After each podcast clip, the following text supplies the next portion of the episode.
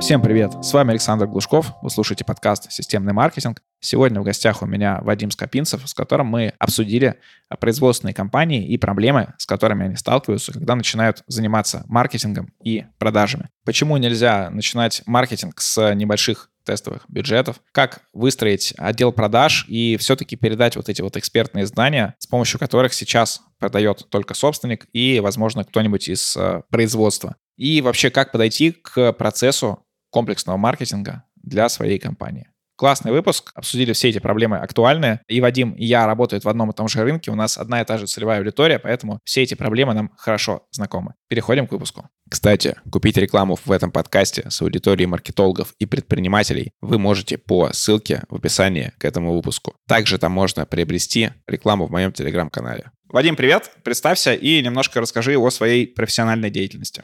Саш, привет. Меня зовут э, Вадим Скопинцев. Я руководитель и основатель рекламного агентства Zexler. Занимаемся мы полным циклом маркетинга для производственников, ну и не только производственников. И делаем еще классные проекты по управлению репутацией, в большинстве для застройщиков и сетевых клиник, и тоже производственников. Отлично. Ты уже не первый, с кем у меня абсолютно одинаковая целевая аудитория в агентстве. Мы также занимаемся производственниками, также делаем комплекс. Может быть, не весь комплекс, но большую часть того, что можно закрыть через интернет, мы закрываем. И в сторону управления репутацией тоже несколько раз заходили, и я это рассматриваю себе как одно из таких важных направлений на ближайшее время. Так что традиционно, что я говорю в этом подкасте, мне нравится, что в маркетинге все друг с другом делятся. То есть мы там не как такие вот забрали, что-то там у себя делаем, там, чтобы главный конкуренты не узнали. Наоборот, мы можем делиться, наоборот, можем что-то друг от друга перенимать, и, наверное, рынок большой, поэтому нам это сильно не мешает. Давай тогда начнем обсуждение с тобой. Расскажи со своей стороны, вот э, как ты считаешь, какая основная проблема тех компаний, которые вот занимаются производством чего-то, мы говорим про российские компании, и э, какая у них главная проблема, связанная с маркетингом? Ты знаешь, у них э, главная проблема, по крайней мере, то, что мы видим, мне кажется, она даже не ограничивается вот российскими компаниями, по крайней мере, из нашего общения. Она переносится на всех, потому что есть такой некий общий паттерн поведения, то, что они э, хотят заниматься именно производством, развивать именно производство, какие-то свои технологические процессы внутри себя, автоматизировать, покупать себе там классные станки, оборудование и так далее – но в этот момент они очень сильно забывают о том, что по-хорошему-то нужно продавать, нужно понимать, как э, приходить к клиенту, как вообще говоря оборачивать продукт, э, что с ним делать, в какую сторону двигаться, вот, и выстраивать все вот эти вот пунктики продаж, которые, наверное, для там, маркетологов понятны, а для них они непонятны. То есть, да, и вот это вот, это, наверное, основная ключевая проблематика, то, что они сфокусированы на своем процессе, но абсолютно забыли про процесс, связанный с продажами, с маркетингом и со всем. То есть это где-то у них находится там, ну да, в далеких задворках, где-то на периферии. По крайней мере, вот так вот мы видим. Да, и при этом вроде как маркетологи это понимают, при этом сами маркетологи чаще всего это сапожники без сапог, и большинство людей, которые занимаются маркетингом, особенно крутые какие-то спецы, технари, они любят свое дело, свой продукт, а маркетингом себя, продажей, упаковкой, вот этой всей истории не занимаются, в том числе там пиаром каким-то и так далее. Мы с тобой вот, например, сейчас этим занимаемся, хотя, естественно, там и, и я лет 7-8 этим вообще не занимался, там получал заявки только там какие-то по сарафану, вот, но как бы это важный момент, и он, э, мне кажется, связан даже не только с производственными компаниями, а это все, где необходима высокая экспертиза для оказания услуги. Везде эта история, потому что это интересно, это весело, э, и переключаться на какие-то продажи, вот что-то такое непривычное никому не хочется. Как раз про продажи таких вот компаний э, скажу по своим клиентам. Чаще всего они выстроены у них на каком-то нетворкинге, то есть вот ездит их там, главный генеральный директор, с кем-то знакомится, спускает уже проекты вниз, и вот э, продажи строятся так. Либо через дилеров.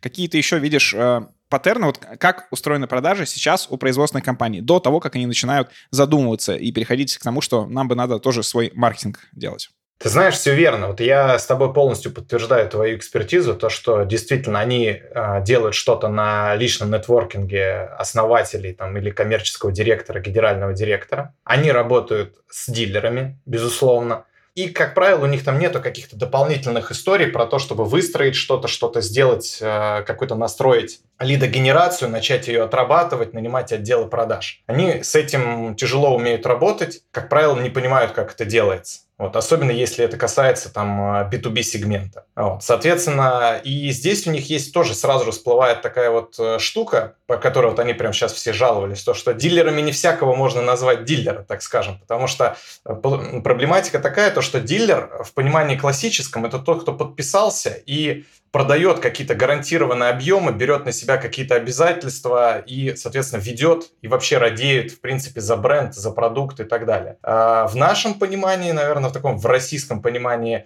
а, дилер это просто тот, кто берет у завода что-то и дальше как-то потом перепродает. Такой некий перепродавец. А, в общем, какой-то человек, чувак с этими сумками, с клетчатыми, такой заменился на привезение чего-нибудь там из Турции, а вот он где-то вот местный, где-то внутри здесь двигается и вот что-то пытается продать. И проблема заключается в том, что в целом-то он не доносит бренд, он не доносит э, никакую вообще выгоду от продукта, и он может очень легко переставлять с этого завода на другой завод. И получается, что для вообще производителя абсолютно непрогнозируемая история. Что сегодня напродает он, этот дилер, или не напродает, и вообще стремится ли он что-то продавать или не стремится. И вот это вот какая, такая вот их генеральная тоже такая история, боль, с которой они прям приходят и говорят, блин, вот дилеры, которые не совсем-то и дилеры. Мне кажется, еще одна генеральная идея — это про продажи, потому что вот как в нашей сфере, в маркетинге, у нас в основном развиты экспертные продажи. Ты не можешь взять человека там с улицы продавца, обучить его там за месяц,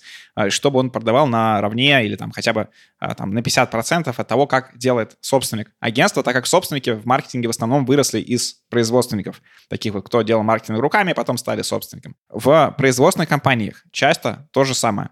И каждая первая из производственных компаний, которая к нам приходит, они говорят, вот у нас уникальные такой вот экспертные продажи, а, их нельзя передать на отдел маркетинга. А, вот у нас там главный инженер этим занимается и собственник, допустим. Вот они могут что-то там рассчитать, проект и так далее. По твоему опыту, так ли на самом деле это или нет? Или вот взяв большое количество таких вот производственных компаний, можно выделить какие-то общие паттерны и понять, как э, внедрять системы продаж и отделы продаж в производственной компании. Ты знаешь, э, как бы все фразы, которые ты говоришь, они абсолютно такие же говорятся и нам на старте взаимодействия. Мы не можем нужны какие-то суперспециалисты и так далее и тому подобное. Здесь мы всегда приходим к тому, что, в принципе, что есть и у нас, да, то, что у тебя любой просчет, а, в целом там и по маркетингу, и по всему, наверное, делают не продажники. Они собирают, они э, брифуют клиента, понимают его потребности, а дальше, если нужен расчет по какому-то сайту или еще чему-то, или маркетингу, уже это все уходит аналитикам специализированных подразделений, которые действительно профессионалы в своем деле, они там разбираются во всех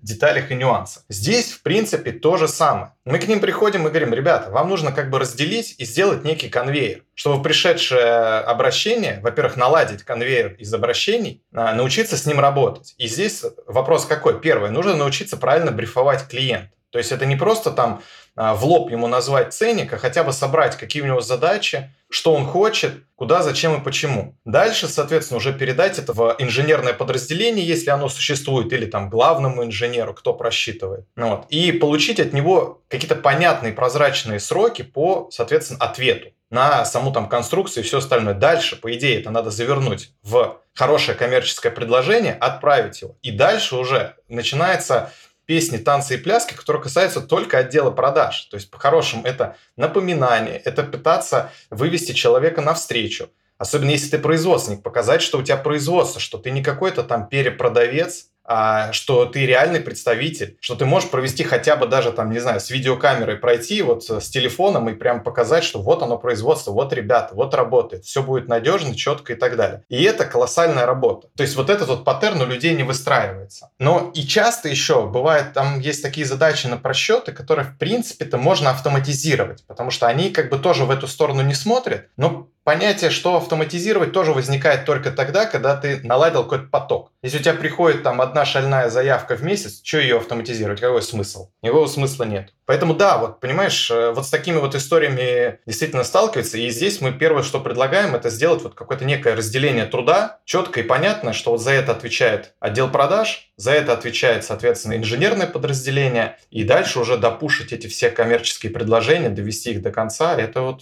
уже магия отдела продаж. А здесь, мне кажется, еще важный момент, то, что многие из этих компаний, они не готовы растить такого продажника изнутри, потому что они не совсем понимают как, но и не совсем знают, куда идти. То есть если с маркетологами уже как-то плюс-минус привыкли, что там, допустим, мы производственная компания, мы в маркетинге не разбираемся, не хотим себе нанимать директора по маркетингу, мы хотим сразу пойти в агентство, которое нам комплексно все это сделает, типа там моего и твоего агентства. Но вот с кем я не работал, я не видел того, чтобы параллельно с тем, как они прошли к маркетинговому агентству, они пошли к какому-нибудь агентству, которое выстраивает там у вас отделы продаж. То есть вроде эта тема там набирает популярность, э, вроде там идет к этому, но мне кажется, вот это вот очень такая важная история, которая еще не улеглась в головах. То есть все время как-то вот с продажами э, хуже даже, чем с маркетингом, особенно вот таких вот э, компаниях. Еще, мне кажется, большая такая проблема — это оцифровка, потому что, опять же, мало у кого из них до сих пор есть э, CRM, хотя там тот же Bittrex24 по выручке, и вроде кажется, и мне всегда казалось, что там, ну, уже там процентов 50-60 рынка а, есть CRM, но по опыту получается, что это не так. Что ты можешь э, сказать вообще про цифровку? Видишь ли ты тренд на то, что как-то больше внедряется там учет хотя бы лидов, э, учет там выручки, прибыли и так далее, э, и каких-то вот таких э, инструментов, которые могут давать обратную связь по тому, насколько у тебя работает вообще и маркетинг, и продажа. Смотри, да, хотел прокомментировать сначала немножко, вот, вставить 5 копеек про настраивание отделов продаж. На самом деле тренд есть, действительно, вот абсолютно. И он приходит и в производственные компании. То есть вот я могу сказать, что, по крайней мере, у нас там сейчас на, наверное, на трех, на четырех клиентах точно это есть. Вот, то есть они пытаются в эту сторону копать. Вот, но здесь есть э, такая же проблематика, как почему не внедряется, собственно, CRM. А CRM не внедряется, потому что оно не внедряется, грубо говоря, сверху его хотят внедрить, и вроде бы все знают, и вроде бы все слышали, что это классная штука, которая должна помочь, а когда ты это начинаешь спускать вниз, то мы здесь говорим всегда заветную такую историю, что, ну, когда вы внедряете CRM, ну и вообще начинаете работать с отделом продаж, то вам надо не забыть про самого главного человека, который будет стоять с палкой и как бы вот э, всех людей, которые начинают делать что-то не так, ну, будет как бы иногда хотя бы прогревать по спине и почему-нибудь еще так. Ну, я условно говорю. Потому что проблематика в том, что когда ты начинаешь переходить из блокнотика в CRM, ну, я думаю, ты прекрасно это понимаешь, э, заключается в том, что больше гораздо вести нужно конкретному линейному менеджеру. Он не видит никакого горизонта, он не понимает, нафига это вообще нужно, зачем это нужно, кому это нужно. Он видит, что у него увеличивается работа, оплата не увеличивается, и в ближайшей перспективе он не понимает, как это связано с его продажами. И то же самое касается отработки там с отделом, вообще говоря, продаж. То есть, да, как они говорят, правильно ли они говорят, спрашивают ли они все вопросы по скрипту, вообще есть ли скрипт и так далее. То есть здесь начинается прям гигантская проблема. То есть люди начинают волноваться, которые линейные специалисты начинают волноваться, начинают задавать какие-то вопросы, а, а зачем, а почему там перешептываться. И здесь должна быть железная воля руководства, железное видение, что вот мы идем туда, и все, другого пути нет. И в целом тенденция намечается опять же, но все внедряется, знаешь, как это называется, по кусочкам. Вот они внедрили CRM, не ведут ее, ты с ними борешься, это долбишь, долбишь, долбишь, долбишь, глядишь, начали вести. Потом ты говоришь, а надо бы еще вот размечать там, а какие на какие продукты пришли, а отмечать, почему сделка провалилась и так далее и тому подобное. И это вот прям все, знаешь, внедряется со скрипом, там, прям вот с мясом, с болью, там, ну вот со всеми этими историями. Но процесс идет. И в целом, я думаю, знаешь как, а, что вообще тренд на то, что это все внедрится, и плюс это все еще будет потом как-то мэчиться с управленческим учетом и так далее, потому что там тоже корова не валялась, вот и конь не валялся. Да, да, тоже хорошая сфера. Вот, а по поводу внедрения тех же CRM, вот из того, что ты рассказал, я два примера приведу. Один это очень личный для меня и важный, потому что до того, как стать маркетологом, я был разработчиком, и в одной небольшой компании я переписывал CRM-ку внутреннюю. Это был 2013, по-моему, или 2014 год. И когда я ее дописал, я ее выкатывал. Выкатывал на как новый сотрудник, я там, по-моему, там 4 месяца работал или 5, на женский коллектив из 15 человек, которые вообще в это все не любили заходить. Вот, а мне нужно было совсем зайти, всем объяснить, как делать, зачем это делать. И сопротивление, конечно, было такое большое. Вот, мне так это запомнилось. И второе, как раз про то, что там сверху там хотят, а снизу не хотят. Сегодня прям был на встрече с клиентом, это как бы не мой клиент, которого я передаю в другое агентство.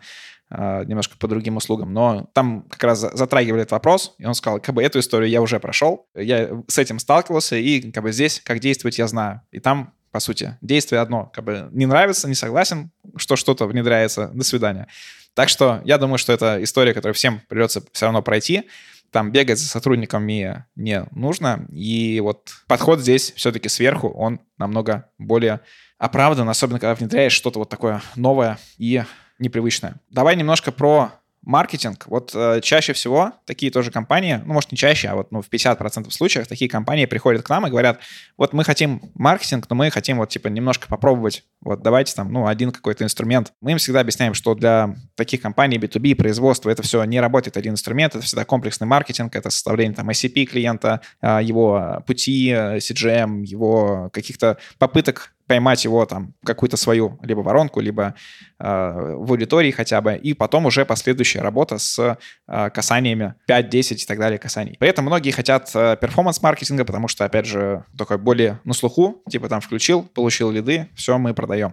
Поддерживаешь ли эту, эту историю или все-таки есть какие-то входные продукты такие небольшие, которые можно таким компаниям предлагать, чтобы они условно сделали такой тест маркетинга? Ты знаешь, э, в общем, я не поддерживаю эту историю, потому что я видел очень много раз, когда ты приходишь к производственникам, они проводили тест на какой-то ограниченный бюджет, на какой-то очень ограниченный срок, и в итоге они говорят, а, ничего не пришло. И ты сидишь и смотришь, и после этого они как бы добавляют сразу же, что а, вот это не работает. Вот. И дальше вот этот процесс убеждения, что ты показываешь конкурентов, которые висят там, например, в контексте, ну, как пример, да, соответственно, показываешь, объясняешь, это очень долго, очень упорно и так далее. И очень много людей, они не понимают сначала, что на самом деле вот даже у них начинаешь спрашивать, а какой у вас там срок принятия решения там у клиента, какой происходит. То есть они называют там, например, 6 месяцев, год. Особенно, я говорю, это вот прям в B2B это стандартная история. Соответственно, ты говоришь, ну, а как вы хотите давать рекламу там вот и получить результат там за один месяц? Но это просто невозможно. Ну, вот, соответственно, и здесь э, вопрос такого характера, что да, это нужно вот э, перебарывать,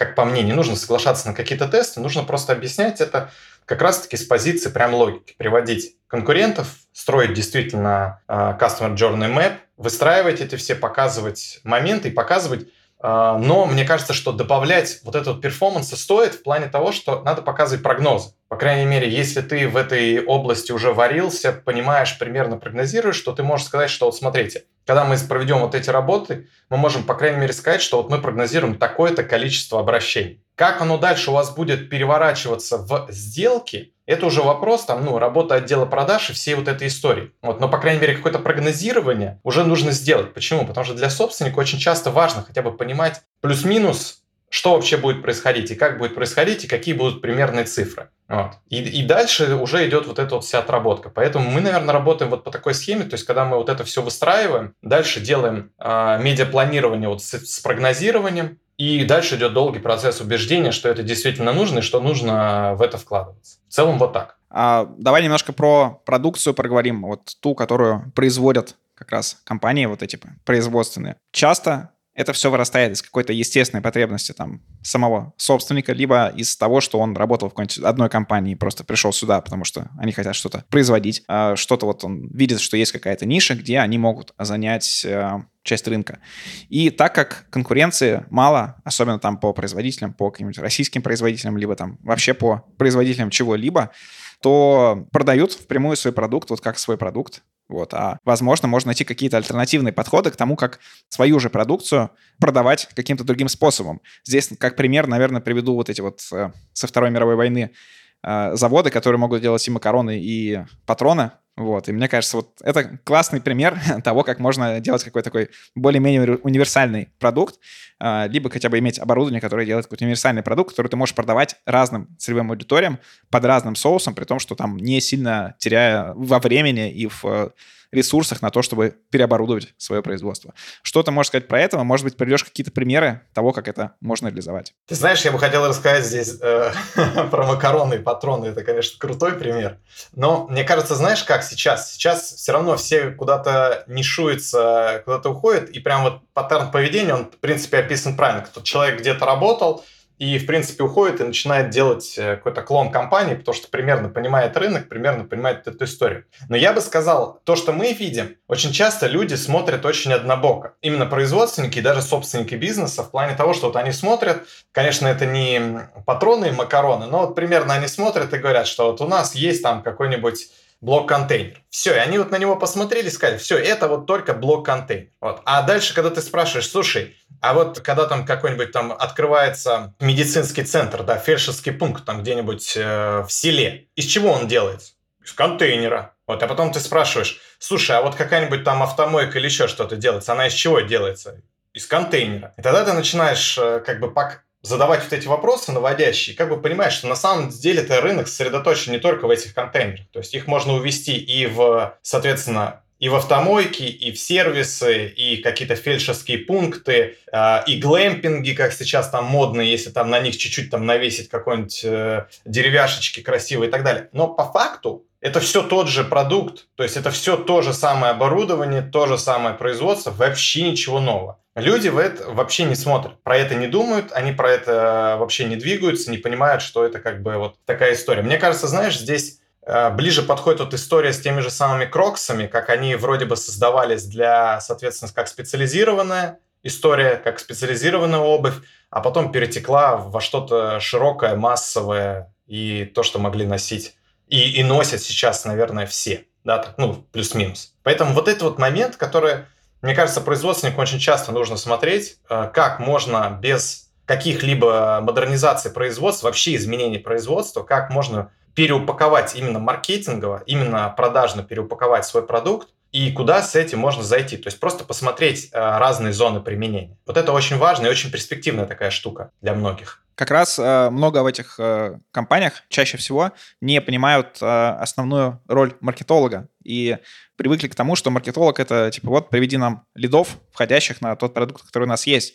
Хотя если взять вот э, стартапы, э, где маркетинг идет впереди, маркетинг определяет продукт, то есть как продукт должен выглядеть, сколько он должен стоить, кому мы идем, с какой целевой аудиторией, с каким оффером. И если применить такой же подход, но на производственных компаниях, то можно вот, э, мне кажется, как раз просто на 180 градусов развернуть ту ситуацию, которая есть сейчас, и э, сильно адаптироваться под рынок, хотя бы даже за счет этого увеличить выручку. Вот здесь, опять же, как пример, тоже его пару раз упоминал уже в этом подкасте, про продажи на Amazon. А, вот, я тоже слушал другой подкаст, там про продажи на Amazon, и там был такой кейс, что человек продавал батарейки, и он а, сделал просто много карточек. Одна карточка — это батарейки для пульта Philips, другая — батарейки для пульта такого-то, и вот у него продажи сильно выросли там в несколько раз за счет того, что он, по сути, вот только с помощью точки зрения маркетинга он а, поменял сам как бы офер, что он продает. Вадим, спасибо тебе за выпуск. А, мне кажется, мы хорошо прошлись по проблемам производственников. А, напоследок дай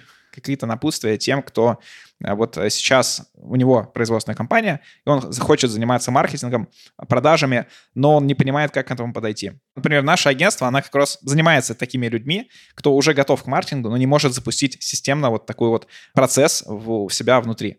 Вот. Что ты можешь пожелать таким людям? Вот куда идти, куда смотреть и сдаваться или нет, или идти вперед? Не, ну точно нельзя сдаваться, тем более у нас сейчас тренд на развитие производств, в принципе, наконец-то наметился и активно начал развиваться.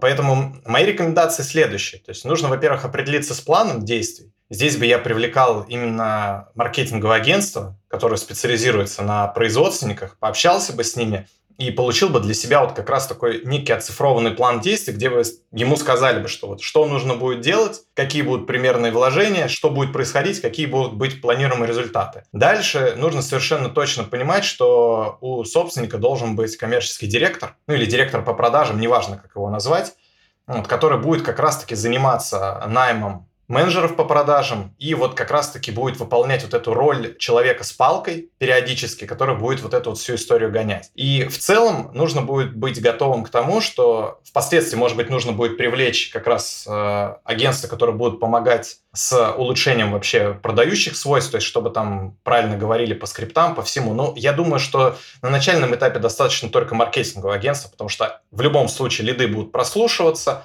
в любом случае рекомендации маркетологи тоже дадут, ну, на старте. И готовым быть к тому, что все будет меняться, и нужно будет идти навстречу изменениям, и нужно будет в этом направлении инвестировать и, соответственно, работать. Много усилий делать, в том числе в перестраивании компании. Как мы правильно вот там обсуждали, то, что кого-то придется увольнять, где-то придется что-то поджимать, что-то делать, но без этого никуда. Всем спасибо за внимание. Подписывайтесь на мой телеграм-канал Глушков, нижнее подчеркивание, блог.